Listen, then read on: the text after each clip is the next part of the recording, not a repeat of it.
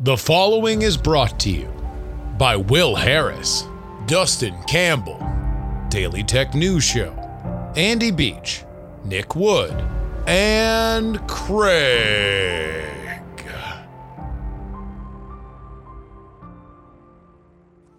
Politics, politics, politics, politics, politics.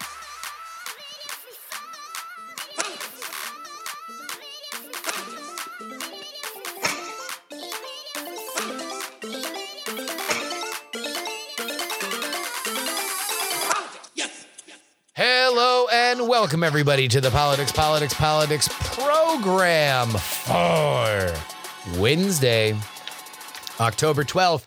Well into spoopy season, it's your boy, Justin Robert Young. We got a great show for you today. I got a little, I got a little, I don't want, I don't know if I call it news. It would be news if I had primary sources. I don't have primary sources. I got a little rumor for you. I got a little rumor for you. That's really what I got. I, I have a little, a little gossip, little, little, uh, little, little, little tidbits here uh, that is related to something that you might have seen on the news, and that is the delays and cancellations of Southwest Airlines. There's a lot going around about that, up to and including weather delays, despite the fact there didn't seem to be a whole lot of weather that affected other airlines, short staffing, a fight between management and worker over vaccine mandates. I'm not saying I've got the answer. I'm saying I've got some gossip about it. I think it's informed gossip, but I will allow you guys to be the judge. We also have a campaign ad that has gone viral, over five million views on the website twitter dot com, for a House seat that is up next year. And, uh, you know, initially when I saw it, I was like, oh, I know this one. Some, you know, consulting company is going to make a real crazy looking ad, and all the hipsters in the coastal cities that are really, really blue are going to donate to it. But it's really a, a district in the deep South that like is is going to be a ten point blowout no matter what. And that might be the case, but I think it's a little bit more complicated than that. You'll hear the ad. You'll hear my breakdown. That's later. And finally, Molly Wood is on the show, of course, formerly of the New York Times, formerly of Buzz Out Loud, formerly of, uh, well, I don't know where, where else she's formerly. She's currently of Marketplace Tech, and she's currently got a brand new podcast out called How We Survive, tracking a lot of the green technologies and the processes that you need to have happen for them to work in a real world setting. This isn't pie in the sky. Let's talk to some professor somewhere while they tell you what the models say need to happen. No, no, no. This is dirt under the fingernails reporting about lithium mines.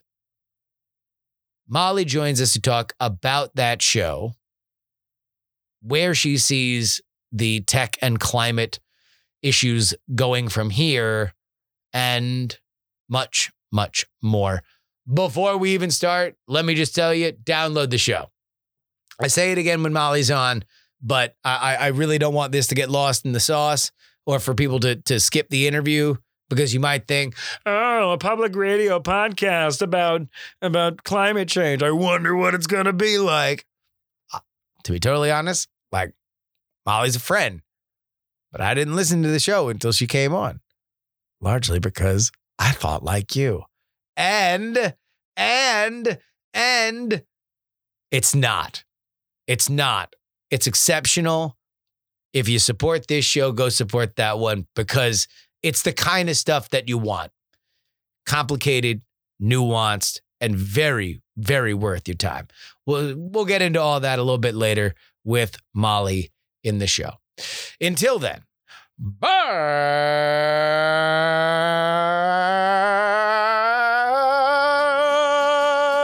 But first,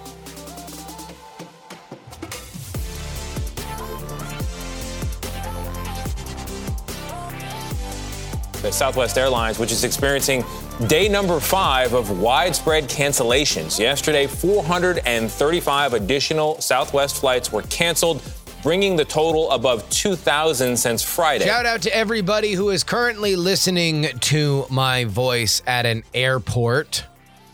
Indeed, if you are flying on uh, today, Wednesday, October thirteenth, then you join me. I'll be on a flight. In fact, I'll be on a Southwest flight. A Southwest flight from Austin to Fort Lauderdale. At least, hopefully. Because, like many folks who wanted to take Southwest flights over the last five days, they have found that to be a little easier said than done. As we heard at the very beginning of this segment, there have been days upon days of cancellations and delays for the budget airline. This has been unique amongst the other airlines, as despite the fact that Southwest claims that weather is the result of some of these problems, United, American, and many of the other major airlines all reported far less cancellations and delays, which of course makes people wonder, well, what's different about you, Southwest?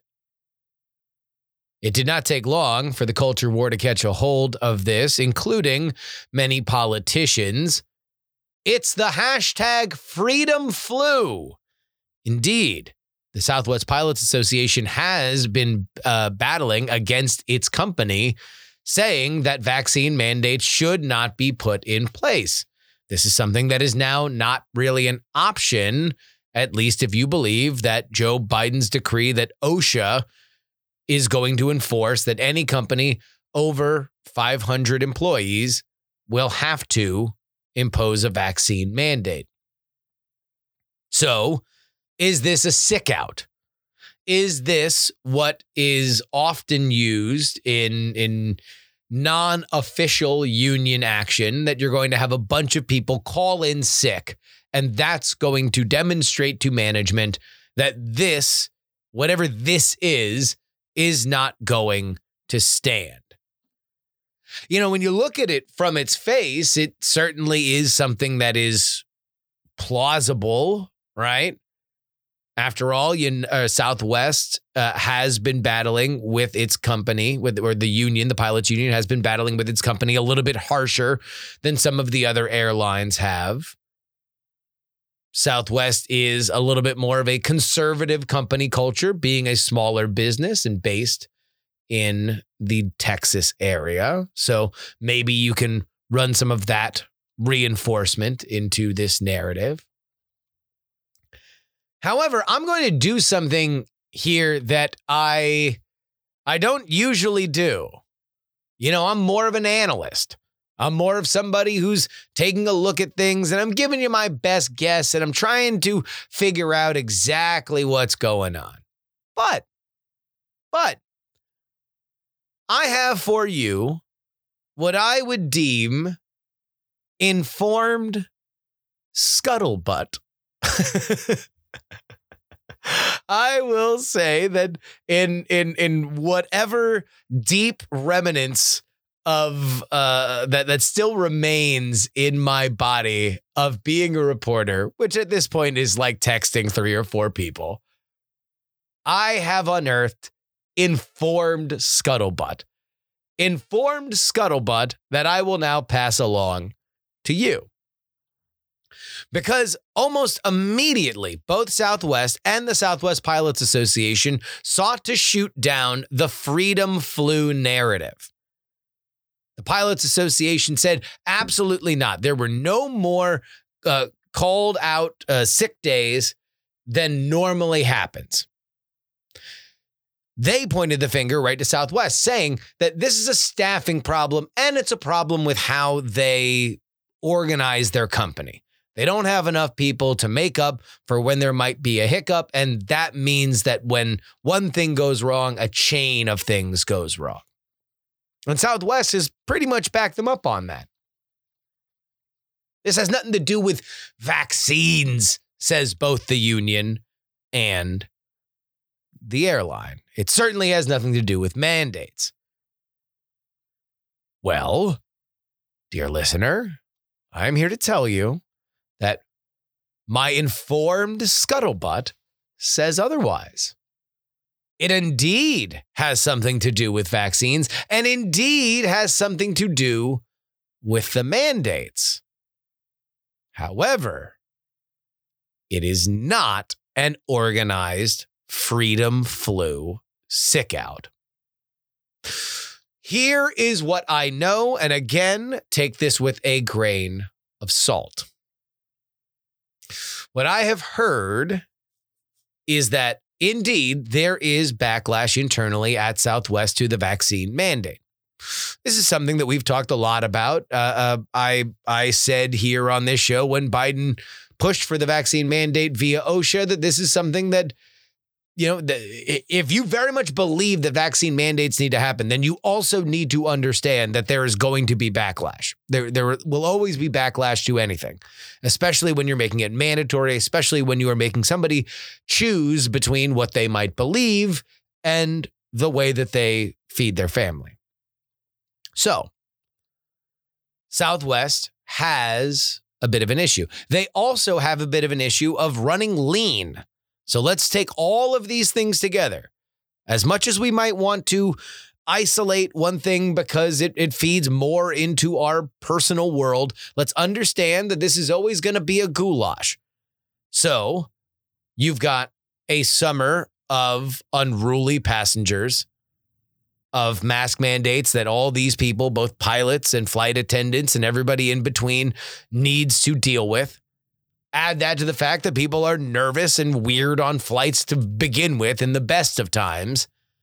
And right now, flying is not exactly the happiest thing to do. Indeed, in the times that I have uh, gone from here to there via air travel, I would describe the mood of everybody involved as surviving. There's not really a whole lot of uh, uh, footloose and fancy-free attitudes these days. There's a lot of sternly worded warnings about what is legal and what is not legal, and a lot, a heavy dollop of can we all just please get through this together? And, and this is on Southwest, where flight attendants are encouraged to show a little bit more of their personality. And indeed, I've been on the plane when people are rapping or or or doing funny voices or whatever. But in this case, there's a lot of, for the love of God, can we all just get through this process as fast as possible? So, what I have been informed is that morale is a little dicey these days, and there's a little bit of a pushback on these vaccines.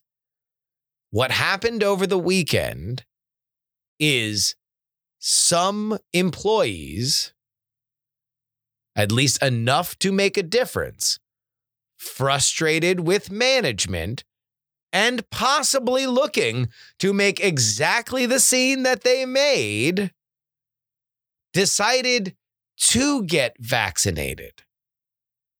Getting vaccinated before they had a slate of flights to be a part of.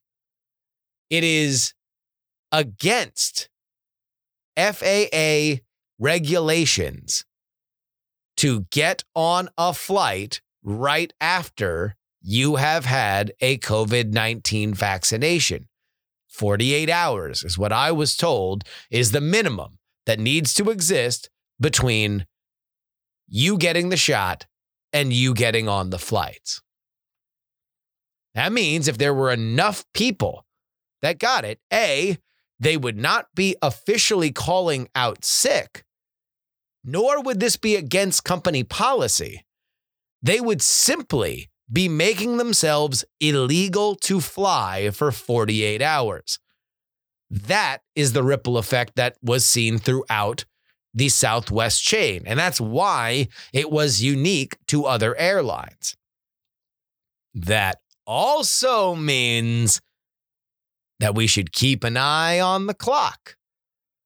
Because indeed, if Southwest is short-staffed and they can't just call other people to pick up uh, uh, the slack when somebody takes a vaccine and now cannot be on a flight for forty-eight hours, and they have a little bit of an unruly staff who wants to not necessarily play by the most company-friendly schedule for their vaccinations, then that means in two weeks from last weekend, we could very well see another round of delays as all those folks who got vaxxed together on one Saturday then get their second shot that fortnight later.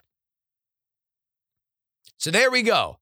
It is about vaccines. It is about mandates. It is about uh, uh, the worker versus the the man. It is not an official union action. It is not an unofficial union action. And by the way, those, especially when we talk about air travel, are very highly regulated.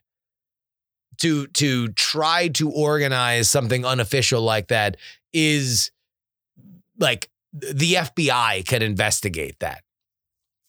So it's a little bit about everything, but not enough about anything to really make it a gigantic political issue, no matter what, you know, the Ted Cruz's and Donald Trump's would like to make of it. Now, will this inspire other quote unquote freedom flu epidemics in other industries? Quite possibly. But from my informed scuttlebutt, that is not what we saw when hundreds of Southwest customers were unable to be free to move about the country and indeed left the management of that airline asking the question, want to get away? When I was a young boy, the K K K announced a night rally in my home county. They cross-burning with hundreds of Klansmen to terrorize the blacks and Lumbee. We were a poor farming community, black, white, and Indian. My parents and grandparents were sharecroppers like many. The police chief warned the Grand Dragon, these people don't want your trouble. The Klansmen called us mongrels, half-breeds, and told him the Klan would show him how to handle people like us. That night, they rolled in with their cars, their crosses, and a single light bulb hooked to a car battery. fifty Klansmen. Not a bad turnout on a cold night. Problem is, they were surrounded by four hundred Lumbees. Simeon Oxendine had been a tail gunner in a B twenty-nine during the war. Verdia Locklear was four months pregnant. Neil Lowry was the local barber. Hundreds of normal folks deciding to stand together against ignorance and hate. Lowry shut out the light. The Klansmen scattered. By the time the sheriff arrived to fish them out of the swamp, the press was running with the story. The Battle of Hayes Pond, where one town beat the Klan. A piece of forgotten history worth remembering, especially today. In Washington, lies turned to violence. And the biggest lie is that America is at war with itself, that you can't trust your neighbor, that they want something that's yours, that you must live in fear of them. But the people who stood up at Hayes Pond refused to be afraid. I grew up with their story, and the lesson is human dignity is a human right. Pretty compelling ad, huh? Special needs children. It's a viral ad from Charles Graham. He is a state representative in North Carolina who has announced his intentions to run for the ninth District House of Representatives seat in the same state. Now, if you are like me, here's what you thought when you initially saw this ad or just heard it right now. It's what I thought before I looked into it, that is. And that is, this is one of them ads that they have like a real talented political editor that's out in L A or Brooklyn. And they make this big viral thing that plays well in blue states where you're going to raise a lot of money because someone will see that on Twitter and they'll be like, yeah, the, the, the, K K K is exactly like the Republican Party. I need to make sure that I donate right now. And that guy is going to raise a lot of money and then he's going to get slaughtered because likely this is a district for which Democrats just simply don't win. Well, that's not quite the case here. Well, the ad might have been produced by professionals, but uh, my point is that this campaign is not a total loss cause for the Democrats. Sure, this seat, which is the ninth district in North Carolina, has gone to a Republican since nineteen sixty-three, and it was a seat embroiled in controversy not too long ago. In fact, it's exactly that reason that gives the Democrat a chance. The race in twenty eighteen was decertified after the incumbent Republican won because of voter fraud. Yes, the incumbent Republican had some element of culpability and wound up dropping out. The G O P had to find another challenger, and that challenger wound up beating the same Democrat by more than the incumbent did. Still, this is a purple district, and a well-run Democratic campaign with local ties could do well. So, is it raising one hundred million dollars to run against Mitch McConnell in Kentucky? No. But it might be a worthwhile uh, cause for the Democrats, even if a win there would be rather unlikely, at least as far as history goes.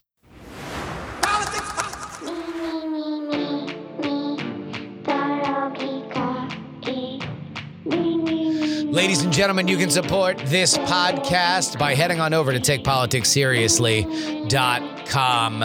We've had an uptick. We've had a surge in support here.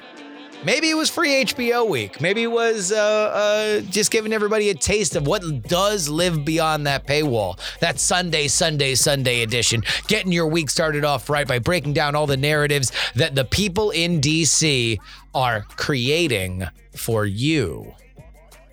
Maybe it's the late breaking news that happens on the Thursday edition of the podcast. Had a couple stories recently where the episode that airs on Friday, which is recorded earlier in the week, was not exactly the latest. If you wanted the real breakdown, you had to get that Thursday podcast. Those are the two weekly shows that you get if you are a patron at three dollars and up here on the Politics, Politics, Politics program. take politics seriously dot com is where you need to go for that. And might I just dare hint, hint toward the future?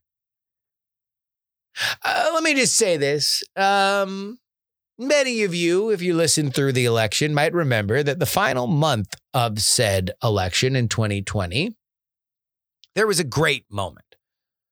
A great moment where your friend and mine, Andrew Heaton, moved to Oakland. He drove from Oklahoma in his scamper trailer. He parked it down the block. The scamp got broken into, but then later he found nicer places to park it. And throughout that month, we created a lot of content, some of it behind the paywall here. Uh, in fact, folks who are uh, already patrons will have already gotten some uh, some some bonus Heaton content because he was down here not too long ago. So all I'm saying is that I remember that month fondly. What if that month wasn't only meant to live for thirty days? What if that month was stretched out indefinitely? What if Andrew Heaton and I lived in the same city? Hmm. Hmm. Something to ponder and possibly a reason for you to go ahead and jump over that paywall right now. That is take politics seriously dot com. three dollars tier gets you two bonus podcasts each and every week.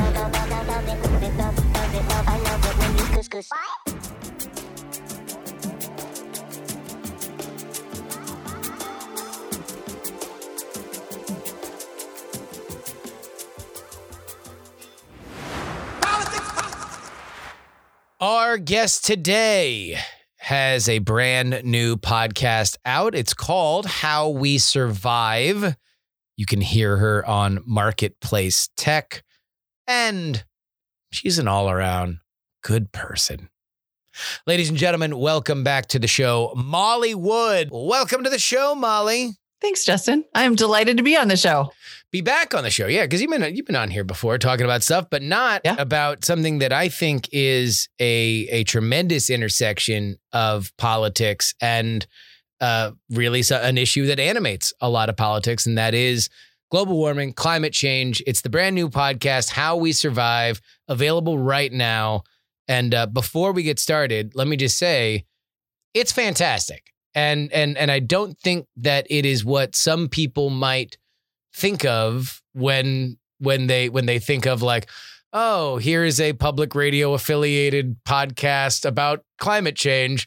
I think it immediately kind of inspires a lot of you're guessing how it's going to be. And I might say for ninety-nine percent of them, you might be right, but you're not here. Why did you try to take the tack that you did with this podcast when you were conceiving it? Yeah, I thank you for saying that because it is my greatest uh, accomplishment, I think, that it doesn't sound like the podcast that you expect it to sound like. And in fact, that was very specifically one of my goals because I haven't done a lot of narrative, you know, what we now call narrative podcasting. Yeah. Um, and it's not even really my favorite genre, if I'm being one hundred percent honest. All due respect to literally all of my colleagues. Um, two things about it, I think, that that hopefully do sound a little different. And the the primary thing is that when I started doing coverage of the climate crisis about two and a half or three years ago, it was all about this idea of solutions. And all of those solutions, at least in my mind, were inspired by sci-fi. Like, yeah. I'm a big sci-fi fan.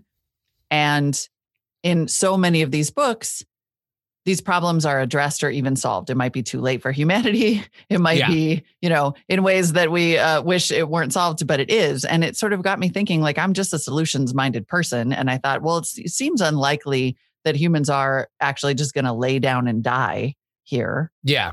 And on top of that, here I am, you know, Silicon Valley adjacent, surrounded by all these companies telling me they're going to save the world. So, like, where's the tech? Yeah. Let's do this. And so that is the the animating spirit behind this podcast is solutions. What are we pursuing and how can we get there? And then we took this big solution of batteries and tried to sort of break it down into its component parts. And then it just so happens that uh, it's at a time when everybody's talking about supply chains and yep. we're doing a podcast about the battery supply chain. Like a bunch and, of nerds. Yeah. And, and, and uh, the- Two things that immediately jumped out at me when I listened to the first episode. Number one was full confirmation bias, because this is something that I have I have long said is is like, to me, the climate crisis can be best understood and summed up in, I'm really glad we made iPhones and I'm really glad that we made Teslas, because what that did was revolutionize how we thought about battery production. And if there's we, we can have all the solar panels in the world we want, we can have all the green tech that we want. But that's a great way of harvesting energy. It's not a way of storing energy. That's about as as helpful as harvesting a bunch of food and then having nowhere to put it so it is safe from the elements. It will rot and wither away. And in the case of, of a lot of that energy, it just goes away immediately. So uh, that was fascinating. What the other thing that I loved was understanding that as much as, and and I will I will put us in in the the uh, realm of coastal elites who, who tend to think that some of these things are a little easier, you know, as you know, as long as I use the right hashtag, I'm I'm pulling my weight in, in the right direction. I wish everybody who didn't use the hashtag would please use it and change their filter on Facebook. There are, when you get into the nitty gritty, which you do, you realize that across political aisles, there are sometimes strange bedfellows that are in, in opposition to certain things. And sometimes people are for things, despite the fact that they might be politically totally uh, out of line. Throughout this process, how much did your previous understanding of climate change or or the tech there around, green tech in general, uh, change in terms of understanding the political polarization around it?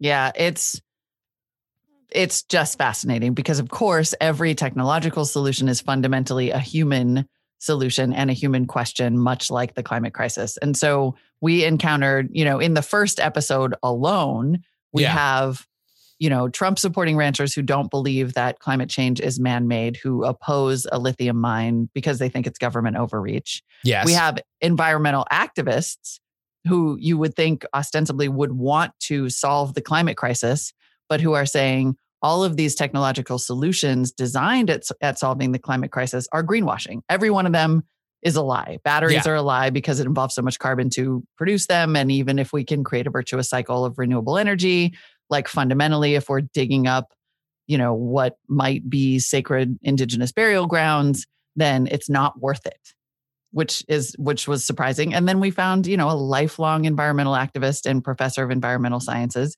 who literally resigned from uh, an environmental nonprofit that he created because he supports this lithium mine in Nevada. And that's just one project that we're going to delve into. To be clear, like the first two episodes are going to be set in Nevada where this, this, there's this very controversial lithium mine proposal.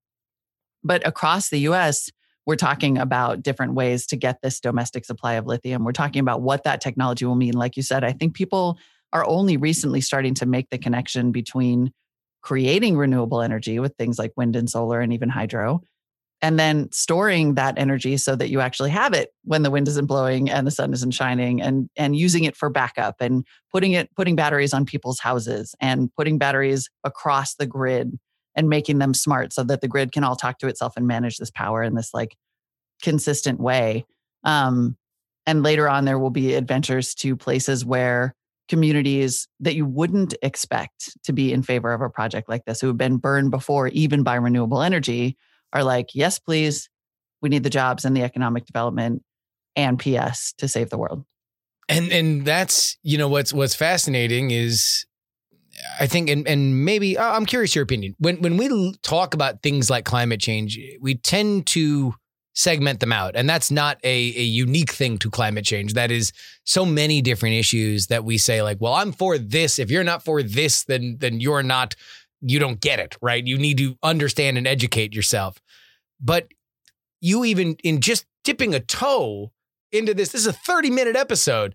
And we understand that the reality of moving this forward ties to indigenous land rights, ties to Uh, um, you know, what I would say editorially uh, uh, is an, an environmental suicide cult, like uh, uh, what uh, education, jobs, the economy, uh, mm-hmm. uh, you know, the the concept of what government is and how much it's tied in to to other elements of big business. Like th- one thing is everything w- yeah. when it comes to something that we're talking about on on a, on a grand solution.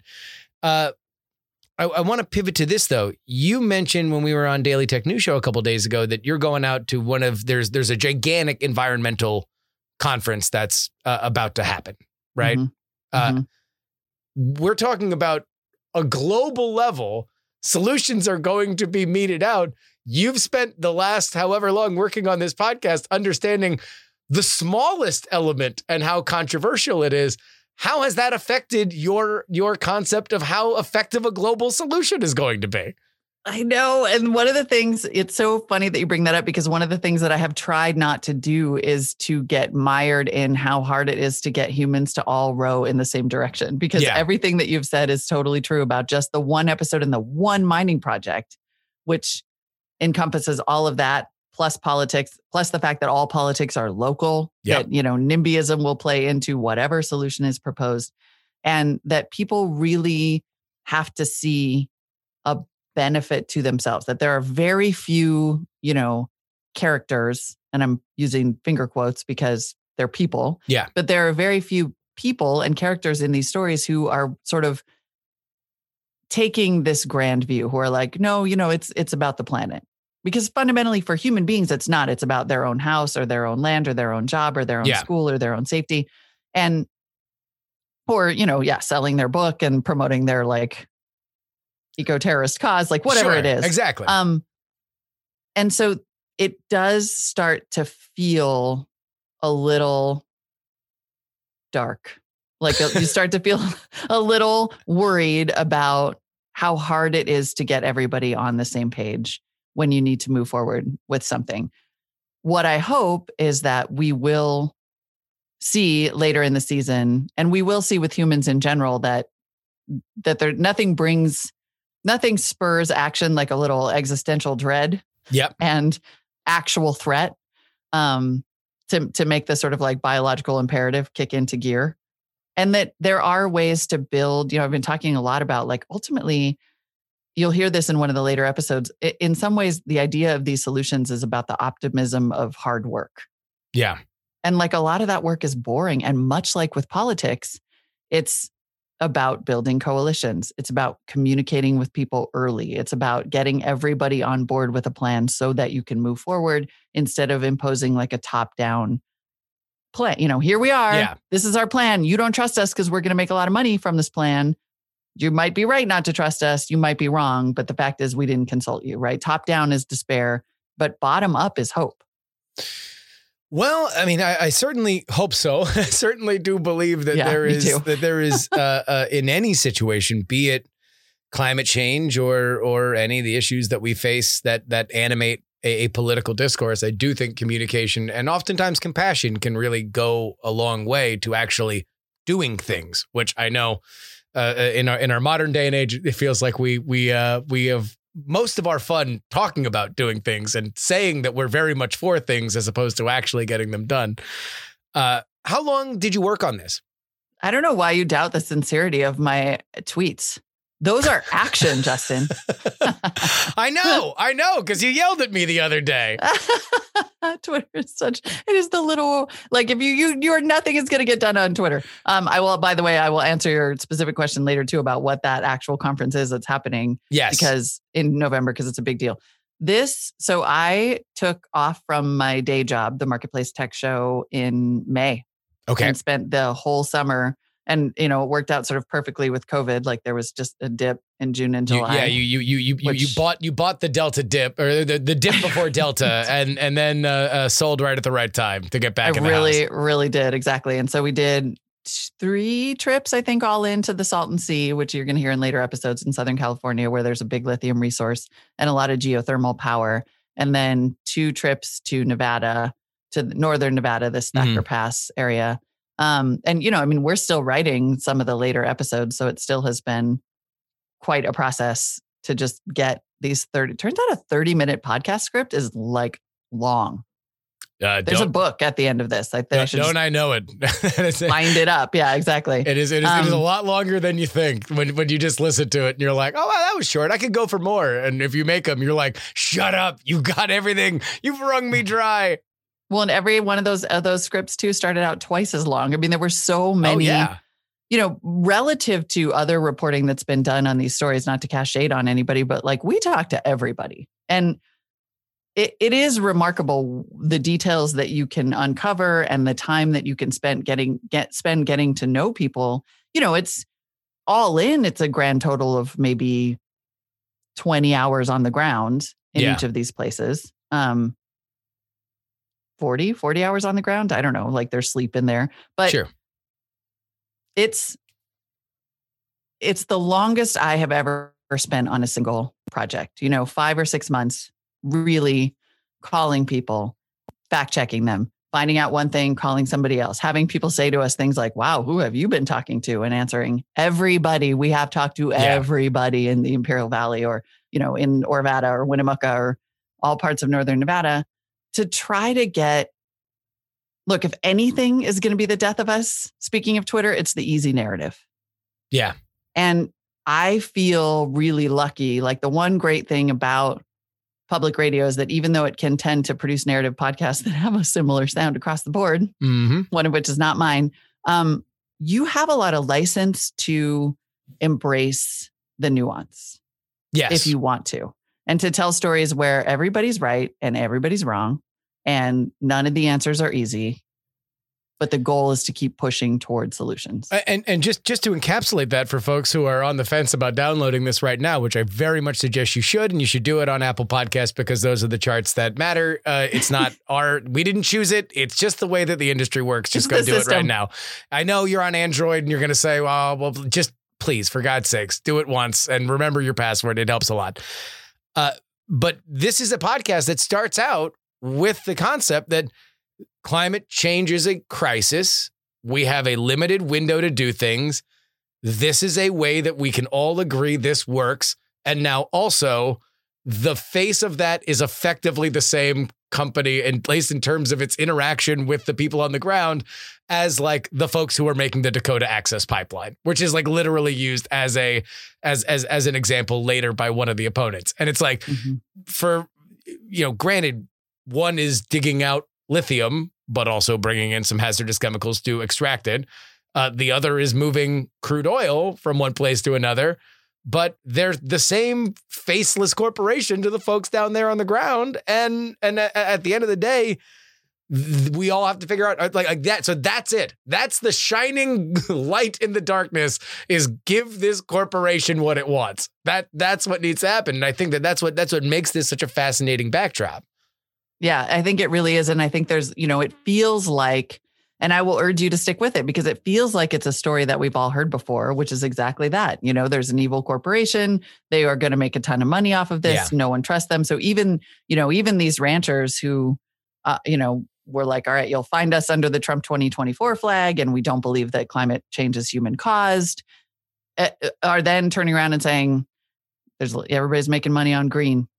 Yep. And it's this, and it's totally true. Yep. Right. And when there's a lot there of a money lot of to money. be made, there is reason to be suspicious.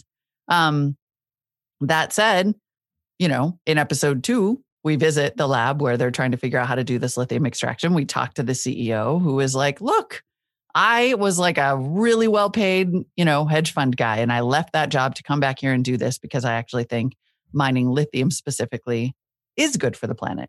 And we need to do it.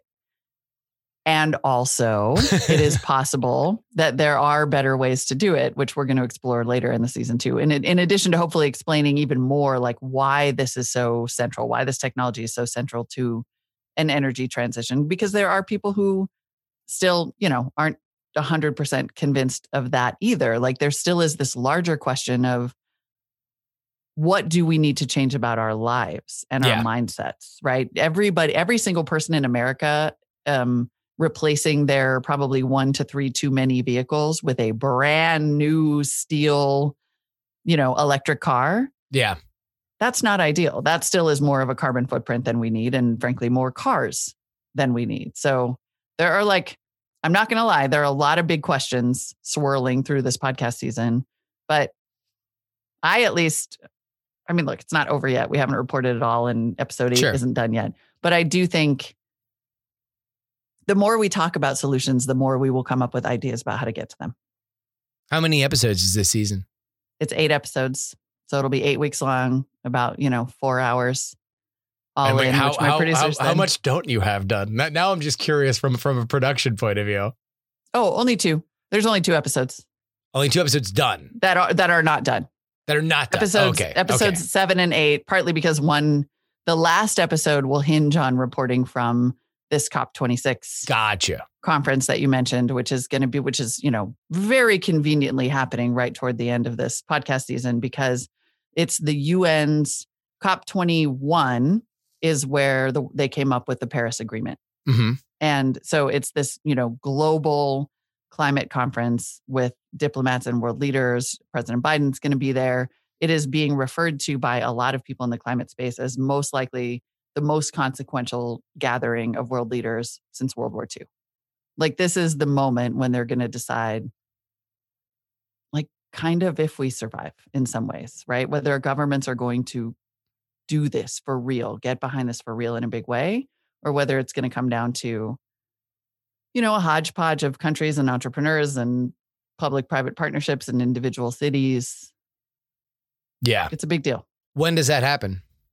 That is uh, the first two weeks of November is when that conference is. Let's just focus on the people that you talked to in that first episode. Of those folks, how many of them do you think believe that anything that, that that comes out of that conference is going to be the right decision to help their problems? In episode one, yeah. I would say. And, and and for those who haven't listened, we're talking about people who are upset about ranchers who are upset about land use for a new mine, a, a local tribe that is upset, some of which uh, is upset about the fact that this might be uh, a sacred land. Mm-hmm. Who among them? Who among and them? Would, yeah, so we would, have our car- so we have our among them?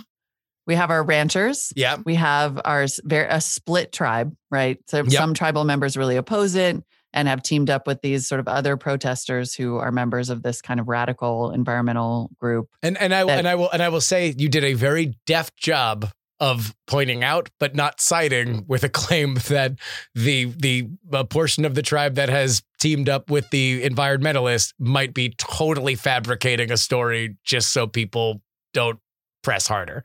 Like that is that is a thing that you can't know. You can't know for sure. But I, I thought I thought it was sure. admirable that you pointed that out and that that, that you gave that uh, element of voice, because I think a lot of other reporting, specifically when it comes to things about indigenous land and environmentalism, that's that's the kind of stuff that I don't think shows up in another public radio podcast. I'll just put put that point on it. You don't have to say anything, but that that is that is something that I I, I very much was like, oh well, there we go. That's that's an important element of reporting.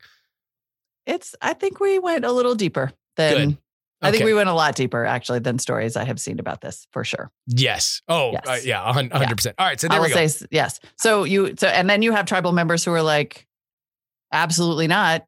You know, I grew up on this exact same reservation with no power and no indoor plumbing until I was in middle school. This tribe needs these jobs. Exactly. I would say the the one character in this story who is going to be paying attention to that conference and who really care what, there's going to be one. Yep. And it is the professor of environmental sciences from the University of Nevada, Reno, who, spoiler alert for episode one, had formed an environmental justice nonprofit that sued to stop this mine. And when yep. that happened, he resigned.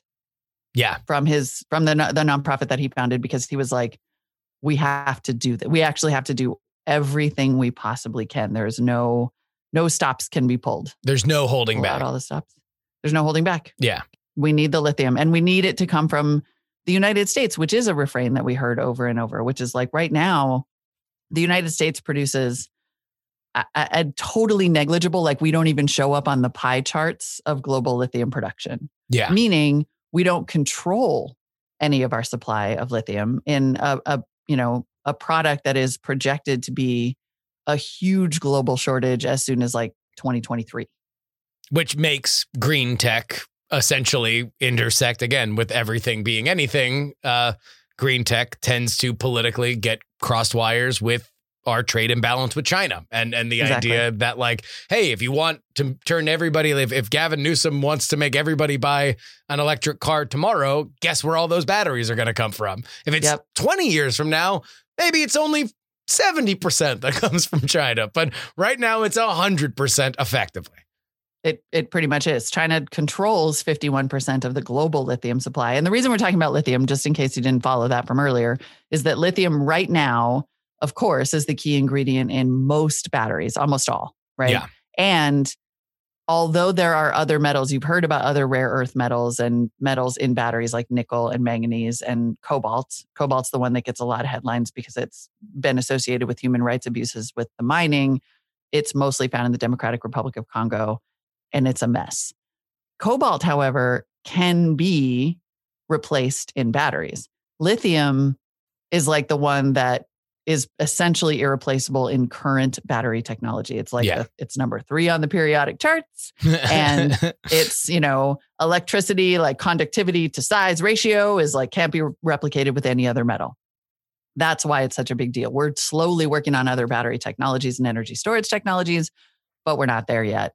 So it is um, super crucial. China controls most of it. And yes, right now, the other thing that we don't have in the U S, even if we can figure out the mining part of it, we don't build any batteries here yet. Yeah. And we need to do that too. Otherwise, we dig up a bunch of lithium or extract it from, you know, ocean brine. And then we ship all the lithium to China or so Korea, they could build it. So that they can make the batteries that then get shipped back here. Like, people are not lying when they say there's currently a huge carbon footprint associated with batteries. So lots of changes need to happen. Yeah. It just in terms of even constructing it locally. And that's before we even get into the economic stuff, or we get into the supply chain stuff, which is happening right now, where you've got all these these uh, uh, shipping yards stacked up with uh, uh, cans and boats out in the harbor that are waiting for, for days, if not weeks. So, yep. Oh, boy. Uh, and don't forget you- about the policy. Need that, too. Yeah. Yeah. You need the tax incentives and the permits and to clear the red tape. And oh, yeah. You, yeah. It's a it's a large hill to climb. What do you expect from this U N conference? I saw a report, I think, from the, like a Federal Reserve chairman, maybe, not the chair, like a Federal Reserve banker, who essentially said there was a high risk of failure uh-huh. coming out of this conference. It, the economic forces against this energy transition are really strong. Even in the United States, you see that, you know, the the the primary reason it appears that, for example, Joe Manchin opposes the infrastructure bill is less about cost and more about climate, right? I mean, here's a guy who's in a fossil fuel producing state who gets a lot of money from that industry, personally and in terms of donations.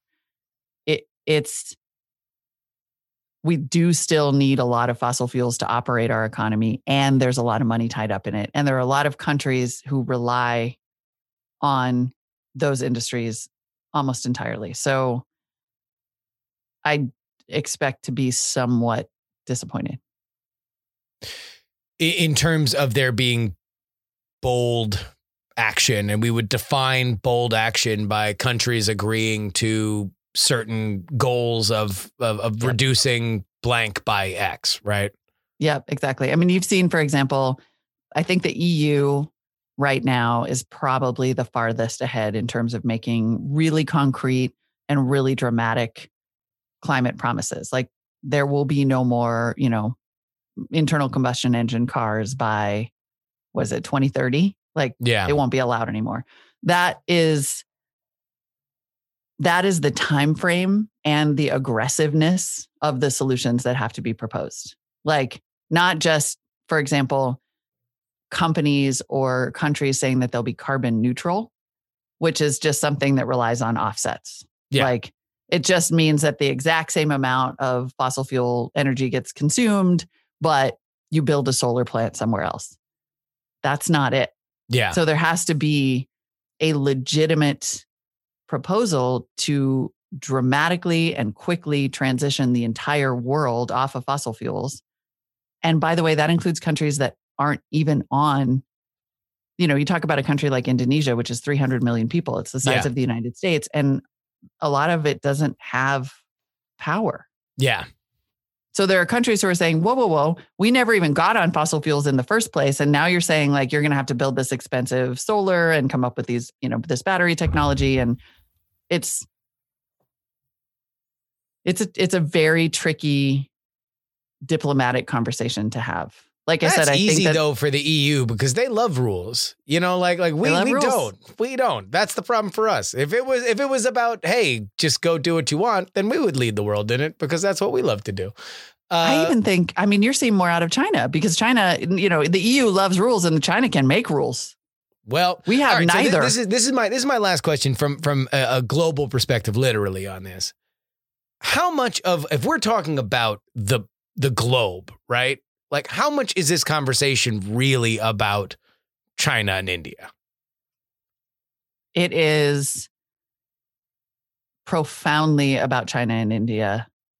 And I wouldn't sleep on Indonesia. I wouldn't sleep yeah. on these, these, you know, very, very big countries who, if they all come on, online with diesel, as a friend of mine put it, we cook. Yeah. We cook. So there are developing economies that are way way, way, way more important to this than the United States is. The United States is going to, I'm sorry, continue to be a large emitter of carbon, probably a holdout on a lot of the policies that other countries are going to embrace. And ultimately, the, the real change will come, like I said, bottom up from Indonesia, from Africa, from China, from India. Is China the bottom? China's not the bottom. I guess not the bottom. No, not at all. So it, you've got like, I'm trying to figure out where China is in the pyramid. Yeah. I mean, in terms I, I of, guess, I guess to in me, terms of like, big developed economies, China may actually, China and the E U are likely to lead, weirdly. Well, Russia and the United States may end up having it at almost the same I, yeah. behaviors. The, the, the, the question about China is exactly how much, how much what is promised by China will, will, materialize, but sure. yes. you know, we will, we will see. That's always I, the question. But when you have like Kentucky and Montana saying, "Hey, Bitcoin miners that just got the boot from China, set up shop here so that we can keep here. our yeah. our coal industries alive," like, hmm. I mean, yeah, it's it's it's a fascinating conversation, and it is not a an easy one. And that was probably the biggest takeaway. And I I know we we we speak to folks from all all stripes here on this show, and I guarantee you, this is worth your time no matter where you sit, because I don't think that there is any one very easily defined point of view. In fact, when I found myself listening to it, agreeing with some elements of some folks that I radically disagree with and disagreeing with others that I might otherwise agree with, because like you said, this is really a local political issue, at least in this first, uh, uh, in this first episode. And I think it's fitting that it is, because ultimately this is not one global top-down solution. This is a jillion different local ones that either are going to work together or not, but it is very expertly put together by Molly Wood of Marketplace Tech. How We Survive is the podcast. Is there anything else that you are working on or anything that we should be keeping our eyes out for? Uh, I mean, this is all I do all day, every day, but I still am doing Make Me Smart every day with Kai Ryssdal. So you can hear some crossover episodes and, you know, some bigger economic and tech news there with the occasional. If you have missed my ongoing rants about Facebook, that's where they are. That's where they live right now. Molly, thank you so much for joining us. Thanks, Justin. Good to be back.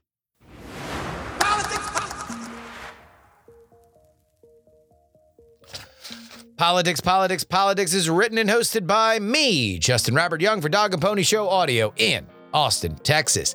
If you would like to wish uh, uh, Molly Wood salutations for making a really good show, you can head on over to p x three guest dot com. If you want to email the show, it is the young american at gmail dot com. Our Twitter for the program is P X three tweets. Our Twitch is P X three live. You can share our podcast with your friends and family at p x three podcast dot com. And of course, you can get all of our merch at politics merch dot com. If you would like to give us a one-time payment, you can do so at paypal dot me slash paid jury. Our Venmo is Justin Young twenty, and our Cash App is P X three Cash. Send me anything that you would like in the mail to P O. Box fifteen thirty-one eighty-four, Austin, Texas seven eight seven one five. Of course, you can always get our bonus content at take politics seriously dot com. That's where you get on our three dollar tier for two bonus podcasts per week, covering all the news that we miss on our free podcast schedule. Our ten dollar tier gets you name read at the end of the podcast, like these fine folks in the Titanic. ten dollar tier. Idris Aslanian, D J Katie Mack, Niemeister, Doctor G, Lord Scale, De Quince Anile, Admiral Flapjack, Utah Jimmy Montana, Edmund Pluribus Unum, Pete Spicery, seventies T V salesman, or spy, D, really? And Gloria Young for King of the New World Order.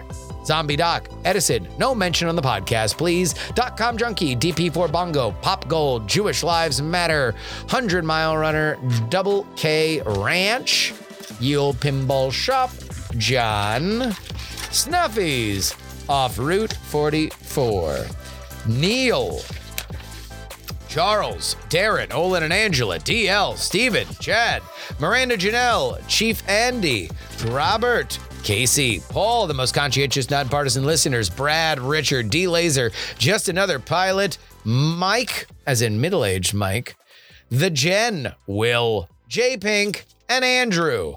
If you would like to have your name read on the show, the only place to do it is take politics seriously dot com, and that wraps it up for us this week. Friday, the glorious return of the cosmic Kevin Ryan. Uh, I don't know what we're going to talk about because I never, I could plan out an interview with Kevin Ryan. I can plan out a long conversation with Kevin Ryan, but you never really know until you get into it. And I haven't recorded it yet. So Kevin will be on the show. I'm very excited about that.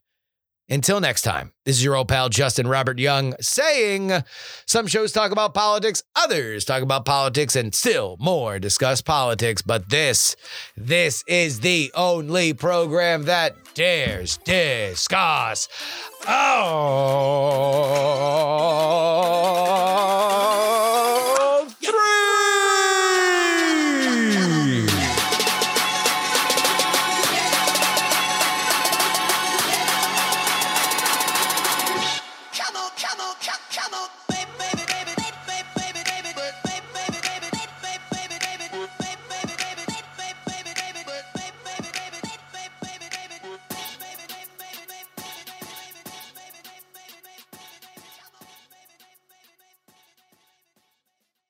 Diamond Club hopes you have enjoyed this program. Dog and Pony Show Audio.